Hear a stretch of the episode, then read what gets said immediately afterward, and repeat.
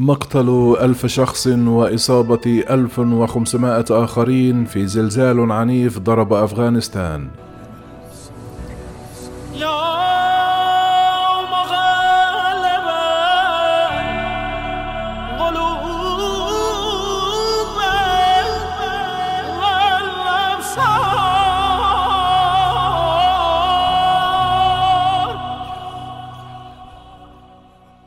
قال مسؤولون في طالبان أن زلزالا قويا أدى إلى مقتل أكثر من ألف شخص وإصابة مئات آخرين في أفغانستان. أظهرت صور انهيارات أرضية ومنازل مبنية بالطين في إقليم باكتيكيا الشرقي حيث تدافع رجال الإنقاذ لمعالجة الجرحى. قال زعيم طالبان هبة الله أخوندزادة أن مئات المنازل دمرت ومن المرجح أن يرتفع عدد القتلى. إنه الزلزال الأكثر دموية الذي يضرب أفغانستان منذ عقدين. قال رئيس الإعلام في ولاية بكتيكيا محمد أمين خزيفي أن ألف شخص لقوا حتفهم وأصيب ألف وخمسمائة بجروح.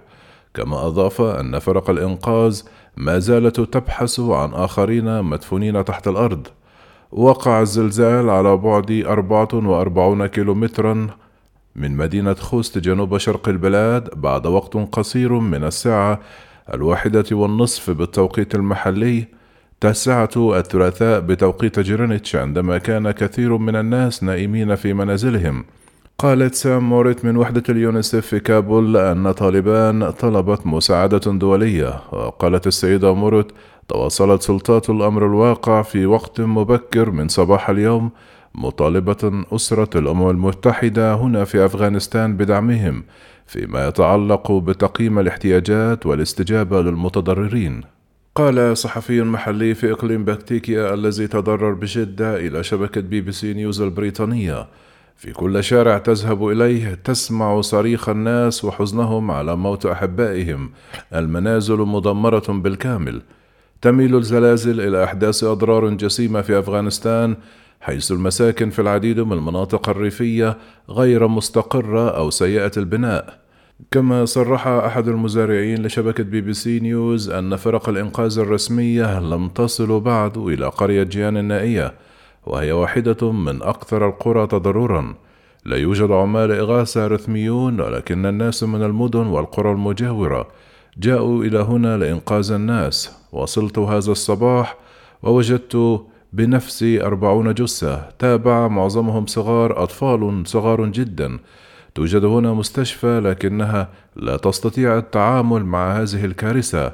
ليست لديها القدرة لاستيعاب المتوفيين والمصابين. دعا مسؤولون في طالبان وكالة الإغاثة إلى الإسراع في المناطق المتضررة في شرق البلاد. جعلت عقودا من الصراع من الصعب على الدولة الفقيرة تحسين الحماية ضد الزلازل والكوارث الطبيعية الأخرى على الرغم من الجهود التي تبذلها وكالات الإغاثة لتعزيز بعض المباني على مر السنين. حتى قبل تولي طالبان السلطة كانت خدمات الطوارئ في أفغانستان مضغوطة للتعامل مع الكوارث الطبيعية مع وجود القليل من الطائرات والمروحيات المتاحة لعمال الإنقاذ. قال صحفي محلي آخر في المنطقة أن الاتصالات في أعقاب الزلزال أصبحت صعبة بسبب الأضرار التي لحقت بأبراج الهواتف المحمولة وقد يرتفع عدد القتلى أكثر من ذلك بكثير. كما صرح هناك الكثير من الناس لا يعرفون بأمر وفاة أقاربهم لأن هواتفهم لا تعمل. مات شقيقي وعائلته وقد علمت بذلك للتو بعد ساعات عديدة. دمرت العديد من القرى بسبب الزلازل.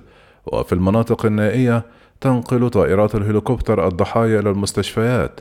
في حديث لشبكة بي بي سي نيوز قال طبيب من أكثر المناطق تضررا في إقليم باكتيكا أن العاملين الطبيين كانوا من بين الضحايا وقال لم يكن لدينا ما يكفي من الناس والمرافق قبل الزلزال والآن دمر الزلزال القليل الذي كان لدينا.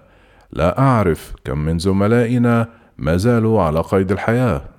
في حديث لوكالة رويترز للأنباء وصف السكان المحليون مشاهد مروعة للموت والدمار في أعقاب الزلزال الذي وقع في وقت متأخر من الليل. قالت فاطمة صرخت أنا والأطفال. دمرت إحدى غرفنا صرخ الجيران ورأينا غرف الجميع.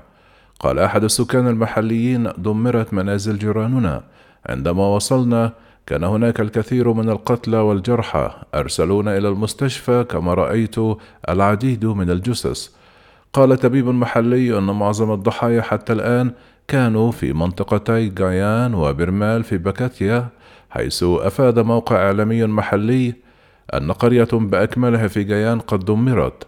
بلغت قوة الزلزال 6.1 على مقياس رختر وعلى عمق حوالي 51 كيلومترا وفقا لعلماء الزلازل.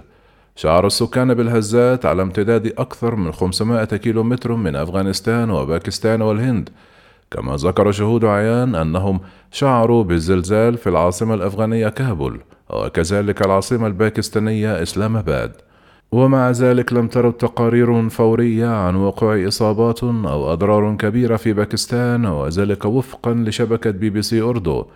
أفغانستان عرضة للزلازل لأنها تقع في منطقة نشطة تكوينيا فوق عدد من خطوط الصدع بما في ذلك صدع شامان وصدع هاري رود وصدع بيت شخان المركزي وصدع درفاز.